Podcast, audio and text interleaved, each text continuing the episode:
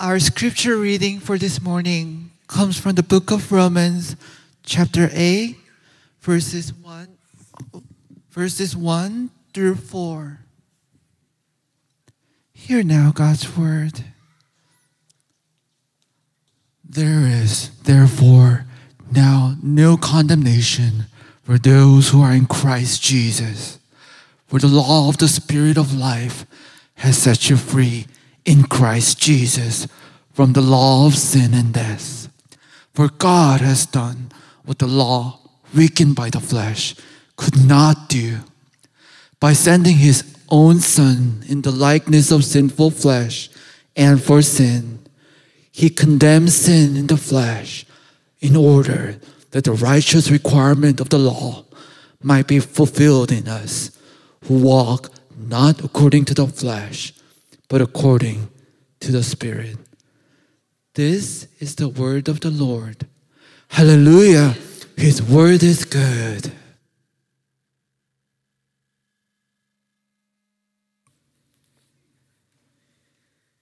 Well, thank you for that. Thank you for that reading, Paul. We are in a new series that we have creatively entitled Romans 8, all right?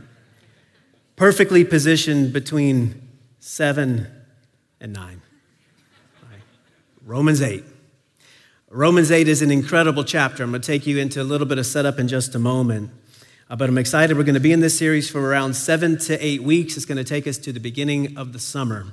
But let me get us started through these first few verses here. A couple of thoughts as we get going. Number one, you probably have noticed the concept of acceleration of disinterest around what is considered cultural Christianity. Right, the acceleration of people who are leaving church on the weekends because they were weekend warriors. Right, folks who are not really living into the gospel, but it's just been part of their tradition. It's just been something that they have done. There is a growing disinterest in that, and I'm very glad. That's not Christianity at its best. It's Christianity subpar. Or you may still have a real relationship with Jesus, but it's not animating your life. And there's this growing desire for an authentic experience of God that doesn't require smoke and mirrors to get our attention. Don't impress me. Just take me to the heartbeat of Christianity. Then let God do the work in community and let's see what happens. But if the tradition, right, this cultural interest in Christianity is going to fade, maybe something in its place will really grow. There's an interest, there's a growing interest in a real experience of Christianity. Let me say this. At our church, we value good thinking, theology, orthodoxy, cultural application of the gospel without manipulating the text, allowing the Bible to speak on its own terms without force-fitting it into cultural values. We value that. The Bible is something that can speak across generations. Right? We value good thinking. We value the mind, but I want to say that the mind is really just the starting point of an experience of God, encountering God. The Bible talks about being changed and transformed by an encounter with a relationship with God. But maybe one of the big questions you have had, and maybe one of the reasons that cultural Christianity and the disinterest in it has grown, is because we don't know how. Like, I don't really know how to encounter God. My mind gets encountered when I hear somebody teach and preach. Maybe I go to a community group or a small group. I've done that for years, some people would say, but I don't have an encounter with the living God. I don't know if I'm being changed or transformed. How do we do it? I want to say that the book of Romans is one of the most significant books of the Bible for various reasons, but Romans 8 is probably one of the most important chapters in this very important book. And one of the reasons Romans 8 is so important is because it answers the question of how do we encounter and how do we experience God? How do we ensure that our entire lives are shaped around what he says and what he has taught us rather than just my mind with some ideas? Isn't that what you want if Christianity's real? I want my whole life to go in God's direction. I just don't want to hear some good thoughts and then move on. Change happens, this is the key, ready? Change happens when our hearts are touched and warmed and reshaped by the indwelling presence of the Holy Spirit. That's how your life is changed. Our church values the concept of formation. Guess what? We are not into self-formation. This is not a self-betterment project at Trinity, that they've got this beautiful rule of life and I'm learning to experience different practices so that I can become a better person. That's not what Romans 8 is about. Romans 8 is about posturing your life so that you experience the reality of God in you. You know what you don't need? More sermons from me and more good books to read and more podcasts. I'm happy to provide them, but that is not what you need. You need first and foremost an encounter with the living God whose name is the Holy Spirit who lives within. But that's where lives are changed. God will change you. I can't change you. Your spouse can't change you. Your work can't change you. God can change you. And Romans 8, you know, it has no imperatives. You don't have to do anything in Romans 8. It is filled with privilege. And we're going to spend our time looking at the privilege. And what you're going to find is you go into these promises, God wants you not only to understand them, but to live into them with incredible assurance and hope and security. And that's why we have titled today as we start, Absolute Security. I'll take that. Anybody want absolute security or just kind of half-hearted security? No security. I'll take absolute security. That's what this is about. And you know how the chapter is going to end? You can't be separated from this God. There's no condemnation, promise one, and it's going to bookend on the other end. You'll never be separated from this God. Hope, vision, security, and it's absolute. It's an incredible chapter. But I hope as we go into this chapter, you will say, Holy Spirit, meet with me, right? Meet with me. I want an encounter with the living God. I don't want to just know about you. I want to know you on the inside. Three things I'll walk you through today. Number one, we're going to look at a glorious truth. Number two, I'm going to number three already. Number two, we're going to look at an animating reality. And number three, we're going to look at a thrilling calling. So glorious truth, an animating reality, and number three, a thrilling calling. So under point one, a glorious truth. Look at verse 1 with me. Ready? I love this verse. You should love this verse too. Verse 1 says, there is therefore now no condemnation for those who are in Christ Jesus. I'm going to turn off my mic and have a seat. We are done, right? This is incredible. This is the glorious truth of the gospel. There is, therefore, now, not later, now, no condemnation for those who are in Christ Jesus. Anytime you see the word therefore, you stop, you pause. Men, if you hear your wife saying, what are you still sitting over there for? I think it's a different use than what Paul is using. That means come in here and help me. You should get up, you should move. But when you hear the word therefore, you should stop. You should perk up and listen. And we're here in Romans chapter 8, of course, and Paul is saying, everything that I have said to this point is going to apply to a therefore. Everything that I have rehearsed about the sin sickness in the human heart, every generation's got to deal with it. There's nothing you can do to fix it. God has to fix it. God sent his son for you. Paul calls him the second Adam. As all fell in Adam, all who are in Christ shall be redeemed. He goes into the glorious principles of justification and freedom and grace and mercy, all of that in the early chapters of the book of Romans. But then he's also making a connection to Romans chapter 7, which comes right before it.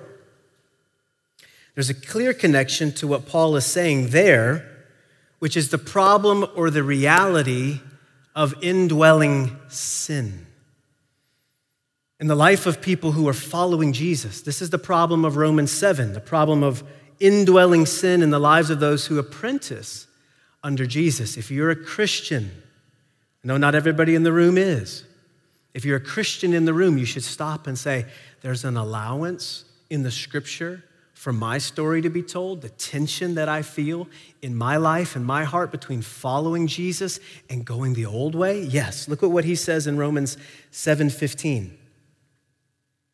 Paul writes, for I do not understand my own actions, for I do not do what I want, but I do the very thing I hate. And then verse 18, for I know that nothing good dwells in me, that is in my flesh, for I have the desire to do what is right, but not the ability to carry it out. For I do not do the good I want, but the evil I do not want is what I keep on doing. Some writers have called this the double nature of the believer.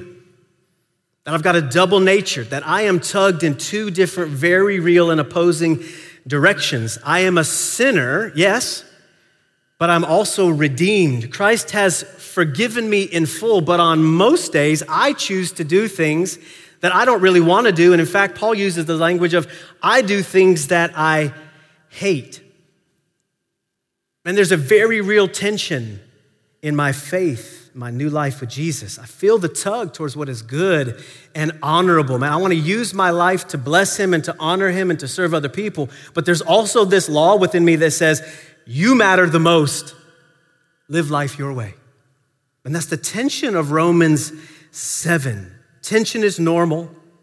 Sin is real and wants to please itself. There's going to be a lot of days where you choose to honor you, choose to do the things that you hate. And therefore, there is a whole lot of room within Christianity for repentance and return and humility. But this is the sort of person that Paul is talking to in Romans chapter 8, verse 1, that's caught between the old life and this new life in Jesus Christ. Here's what he's saying. You ready? Dear struggling Christian, I want you to believe this deep down in your core. There is now in Jesus Christ no condemnation over your life. That's what he's talking about. That's who he's talking to. The word translated as condemnation, it's a legal term, and it means there is no debt to pay. There are no more charges against you. God cannot come after you and punish you because of what he has already done and already punished in his son. This is why Good Friday is called good, because you get the pronouncement upon your life. There is now no condemnation over your life. But then you're going to say to yourself, but what about all the habitual sin in my life? You don't know. You don't know my life. You don't know what I do. You don't know what I've seen. You don't know what I say. You don't know the struggle. You don't know the shame. You don't know the things that I deal with on the day to day. You're right, I don't. And sometimes we think to ourselves, God offers this pronouncement of no condemnation over my life when I repent. When the Spirit presses on me and enough is enough, and I say, you know what? I'm going to move towards God today. He's going to put his blessing on my life. And so therefore, after I have been all prayed up, sound familiar at all? Therefore, I have no condemnation today on the day in which I'm doing pretty good. Then I fluctuate throughout my day and throughout my week between feeling condemned, and then when I'm doing good, feeling not condemned. A very normal rhythm for Christians. This is not what Romans 8:1 says at all. You know what it says? If you're in Christ, there is now, right now, no condemnation. And I love this word because what it actually means is not that I can fluctuate, that it can come back and get me, but it means it doesn't exist anymore. It's not an option for the Christian. Condemnation over your life, feeling guilt, feeling shame for who you really are at the core, is no longer an option for the Christian. Doesn't even exist. Double jeopardy, you're familiar with that term? Not talking Alex Trebek, right? We're talking about the legal term. That means that you cannot be prosecuted more than once for the same offense. Listen to how Charles Spurgeon, the great preacher, put it. He said, no criminal can be hanged a second time. One death is all the law requires. Believers died in Christ unto sin once, and now they legally die no more. Our condemnation has spent itself upon our gracious representative. That means in Jesus Christ, you cannot be held accountable for sin that has already been paid for. Someone has already been condemned for your sin, all of it, and now the verdict is in. You're guilty. but you're no longer condemned. So guilty. I know who I am. Holy Spirit has shown me. See, it does not get swept under the rug. We are guilty. Christ has paid for it, and it is gone. What happens when we forget that? All sorts of negative things, spirals, right? Forms of thinking about life and performance and who we really are. But when we remember this, man, life completely changes. Small example, John chapter 8. When the scribes and the Pharisees brought this woman who was caught in adultery before Jesus, you may be familiar with the story. They wanted to see if they could test Jesus and see if he would disregard the law or uphold the law. And you may remember that John tells us that Jesus said to the crowd who was gathered around this woman, he says to them, "Let him who is without sin be the first among you to throw a stone at this woman who has been caught in adultery." That was her punishment. That was the law. Jesus says, if you've got no sin, throw the first stone. One by one, they all leave, leaving only the person without sin. Face to face with that woman, Jesus and her. You know what he says to her? Has anybody thrown a stone? Has anyone condemned you? You are guilty. You have lived a life apart from the way and the rule of God. But if you are connected to me, Jesus says, there is now no condemnation for you, lady, for you, woman, and for you. This is what it means to be a Christian. This is what it means to understand and to celebrate the gospel. I love this illustration. It's from Ray Ortland, a pastor in Nashville. He says this. He says, the gospel is like this. God approaches you and says, I have here a credit card. It is a credit card of justification. It accesses the infinite resources of the merit of Christ. If you take it, you can charge all of your moral debts to this card. There is no limit on this card. It will give you a new credit rating at my database, and you can carry this card with you at all times. Whenever you sin, you can charge it to Jesus. So I will never declare you bankrupt. How about it? Will you accept the card? Right? Jesus is saying only if, there's a huge if you are with me, there is no condemnation, which means if you're not with Jesus, the condemnation remains. Who has paid for you? Who has given their life for you? What have you accepted that Christ has done to cover you? God died for you. Has he fully covered your life? If not, condemnation is still a very big, real reality. But if you are a Christian, it's completely gone. Verse 3. For God has done what the law, weakened by the flesh, could not do. By sending his own son in the likeness of sinful flesh and for sin, he condemned sin in the flesh. This means that how God sees you becomes the dominant perspective in your life. God's perspective on your life stands over your strengths and your weaknesses and your last week and your tomorrow, whether it was amazing or whether it's an abysmal failure. The perspective of God upon your life becomes the dominant perspective. You know what this means? Some of you say, but what about me? What if I am really caught in some long, deep, thick, habitual sin? Does it apply to me? Well, friends, let's get you some help. But if you are in Christ Jesus, there is now no condemnation over your life. Somebody say, man, my marriage is a complete disaster. And if I'm honest, I am the reason. Well, friend, let's get you some help. But there is no condemnation over your life in Christ Jesus. But what if I struggle with some of the more complex issues like sexual orientation or gender dysphoria?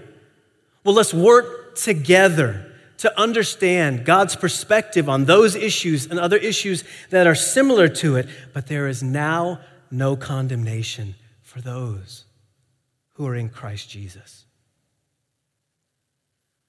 When our enemy tries to convince you that the gospel is not good enough, to cover you and your life. When he carries messages of condemnation into your life and your heart, you wake up and the first thing you feel is shame. If you are a Christian, you know what you need to say to this enemy that we have?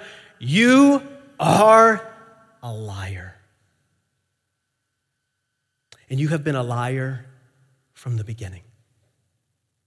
And I have listened for a long time, but there is a new voice of goodness being spoken into my life. I've heard it preached before, but for the first time, I'm starting to believe it. Starting to believe that the good news could actually be true. So many of us live waiting for the verdict. If we could put this painting up briefly. This painting is by Abraham Solomon. I believe it was 1859. I think it's on display on the Getty right now. You see this family waiting for the verdict of the father. He's in the right-hand corner. These are different family members waiting to understand and to see what's actually going to transpire in his life. So many Christians, their life looks a bit like this. Now, what's God going to do? What are people going to say? What are they going to think? Man, have I done enough? And what can I do to kind of boost the verdict? What can I do to move forward in life? What can I do to get something pronounced over my head and heart? Well done. I don't feel like I'm doing well done. I feel like this older gentleman on the left. This is my life. This is my experience of God. I'm waiting on the verdict, but the verdict has been spoken, and it is spoken over your heart, not guilty. No condemnation. Are you in connection with Jesus? Can't be tried twice. He will never be tried twice. Cross once. There's never going to be condemnation for Jesus the Christ. Are you in him? Then there's none for you. None for you. Completely set you free. A glorious truth at the beginning of chapter 8. Let's look at an animating reality. Verse 1 and 2. You ready? Verse 1 and 2. Verse 1 says, there is therefore now no condemnation for those who are in Christ Jesus, for the law of the Spirit of life has set you free in Christ Jesus from the law of sin and death. Here's how Tim Keller puts verses 1 and 2. He writes, verse 1 tells us we are delivered from the legal condemnation of sin. No more punishment for you. It's been absorbed. And verse 2 tells us that we are being delivered from the actual power of sin. Right, there is a dominating reality that's baked into most world religions and most world philosophies that says, I can find life and salvation through obedience, through law keeping, and through morality. The moral codes or the laws of each religion provide the runway for attempting to secure the good life now and the good life to come. You know that Christianity also provides a runway for Christians, for people to be able to understand what does the good life, the moral life look like? What are God's prerogatives for humanity? I don't have to guess what it means to live a flourishing life. He tells me. Tells me what it looks like. Christianity says the same thing. We also have a moral runway provided by God primarily through the Old Testament law, things like the Ten Commandments. But it also tells us that we don't have the proper fuel in the tank to take flight. That's the distinctiveness of Christianity. Every world religion has a runway. Christianity says you don't have the right heart. You don't have the right fuel to be able to see this thing take off. See, God gives us a vision of the life he desires and he demands when he lays out the law, that moral runway for humanity. He tells his people over and over again that if they obey, then they're going to flourish. They're going to have a good life. But every single human being has been unable to do it, and every single human being to this point in history has experienced the punishment for lawbreaking, which is death. It's very simple. Sin in the human heart causes death.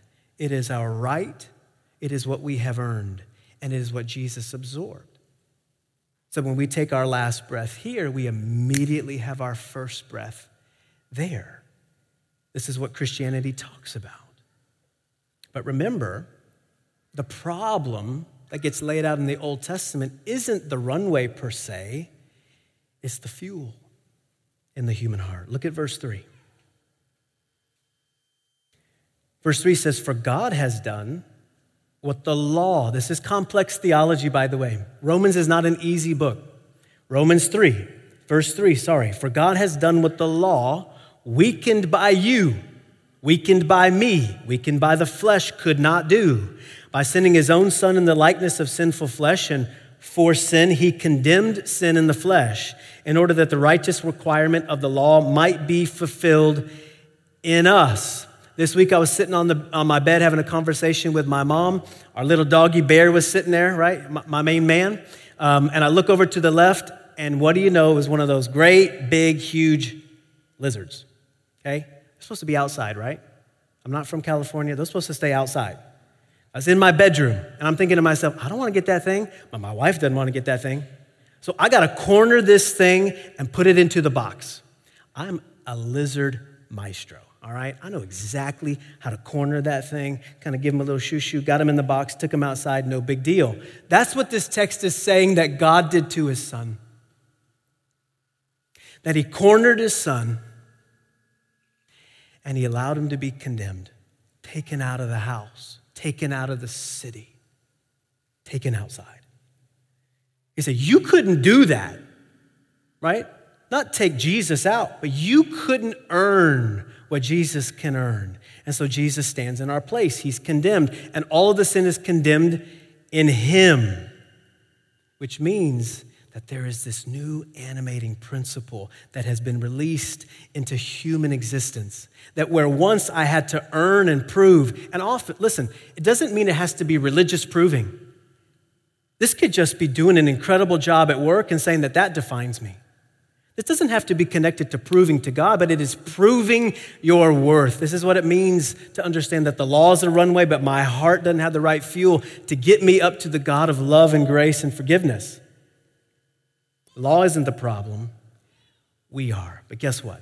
Ray Ortland says it like this. He says that God has replaced the best that we can do with the best that he can do. That's Romans 8:2. Our sin prevented us from using the law to justify ourselves, so God did what we couldn't do because we weakened the law. So he sends Jesus, who keeps the law perfectly. Then he dies. Jesus lived up to the standards of the moral law. Then he's punished so we could be free. And guess what? What he's saying is the Holy Spirit is the best that God can do. Holy Spirit. You have been looking to be made alive and set free by what you have accomplished and what you've done. It's never worked. And so he goes, you know what I'm going to do? I'm going to send the best. I'm sending myself. And I'm going to animate your life. I'm going to give you the freedom that you've been longing for and looking for, but have never been able to find through obedience, through moralism, through being good enough. And I'm going to put something new in your spirit that's going to overwhelm your heart and a flood of water. Jesus talks about it. Streams of living water. Ezekiel 36. It's the promise of old. I'm giving you a new heart because you ain't got the fuel, and I'll do it for you. The best you can do is not enough, but the best I can do, the best God can do, is where Christianity takes off. Let me take you to this third part, a thrilling calling, right? The glorious truth and animating reality, God in you. This is just the beginning. This is what this whole letter is about. God in you, not you in you, not you doing moral things, not you going to church more. God in you is going to do what you can't do. The animating reality of God in you gives you a thrilling calling.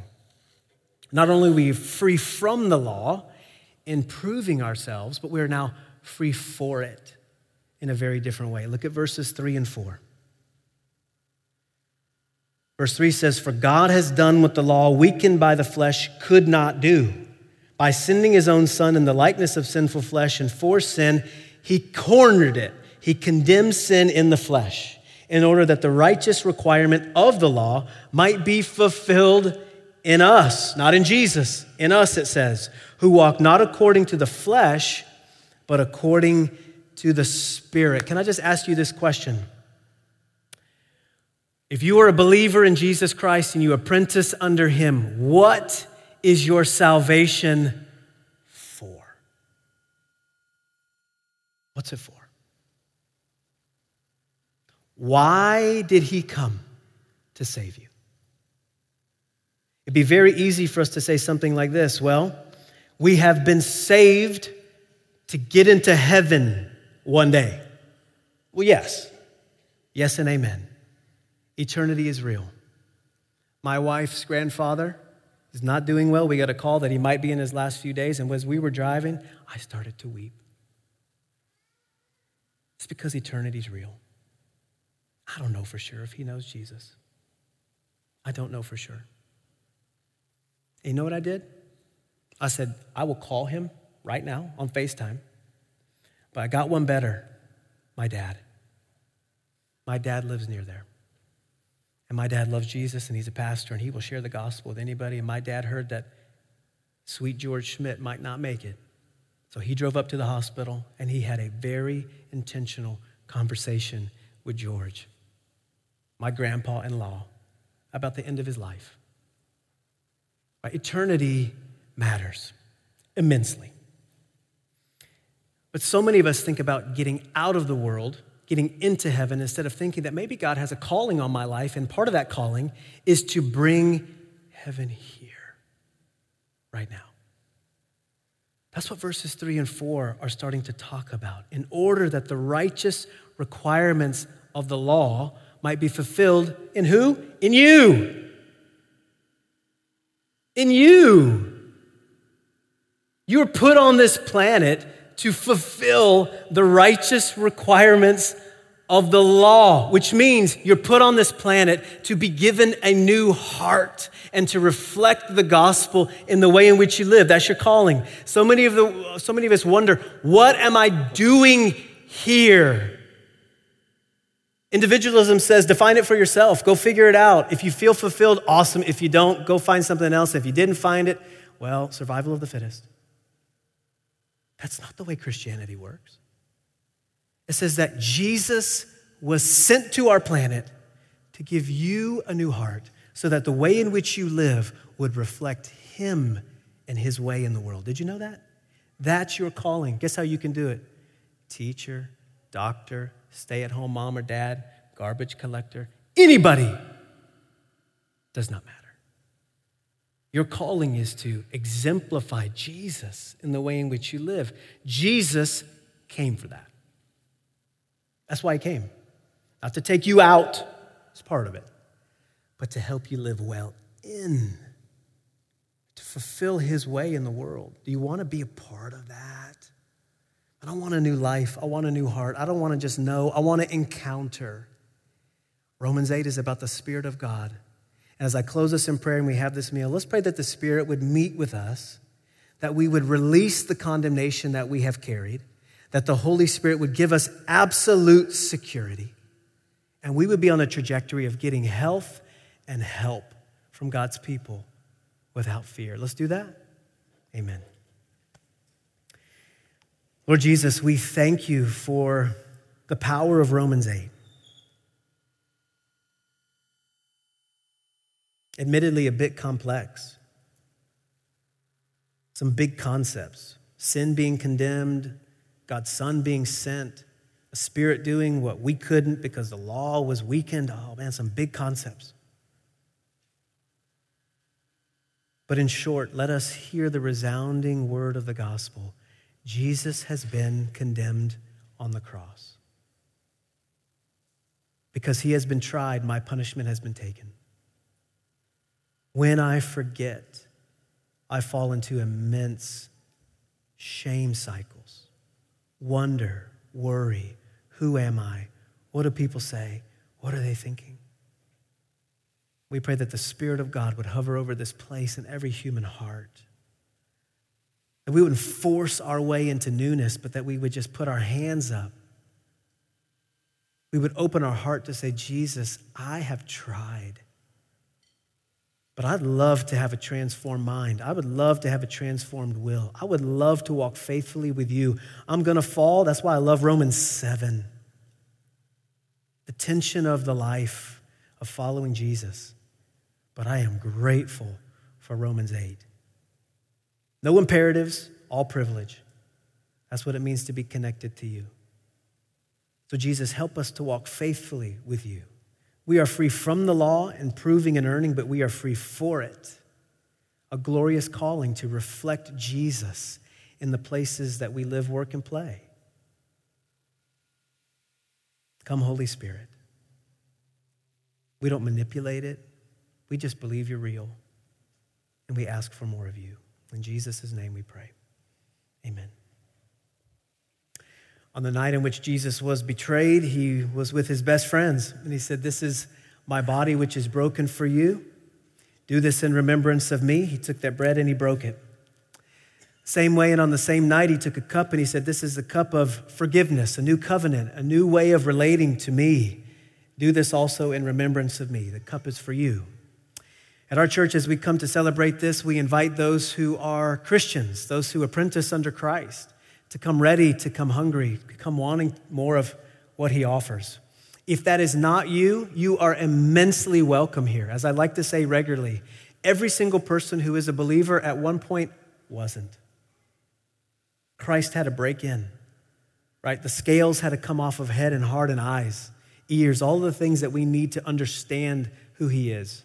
So if that's you today, not yet ready to say I'm a follower of Jesus, let this be a time of reflection rather than partaking of the meal itself, time to pray and to think about what it means to experience no condemnation. Invite the Spirit into your life and see what he does. But for those of you who are hungry, we invite you to come in just a moment. But let's read this together, these words of invitation. They will be on the screen. They're also on the inside right side of your worship guide as we come to eat. Let us boldly proclaim the mystery of faith. Christ has died. Christ is risen. Christ will come again. Christ, our Passover, has been sacrificed for us. Therefore, let us keep the feast, the gifts of God, for the people of God. I'm going to pray, and then you're welcome to come. There will be 3 stations set up, one on the right, one on the left, one here in the middle.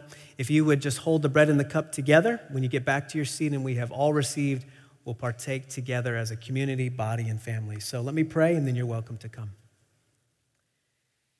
Lord Jesus, we thank you. We thank you for your love. It's really too good to be true. That's the gospel. Too good to be true, that everything I have done, that I don't have to be shamed for it. I don't have to be condemned for it. I don't have to be set outside the city for it, taken away from community, because that's what you have done. And so we eat in honor of you. We celebrate and we remember the truth of the gospel in honor of you. Set us free by the power of the Spirit of God, not our own morality. Give us a new heart, new fuel.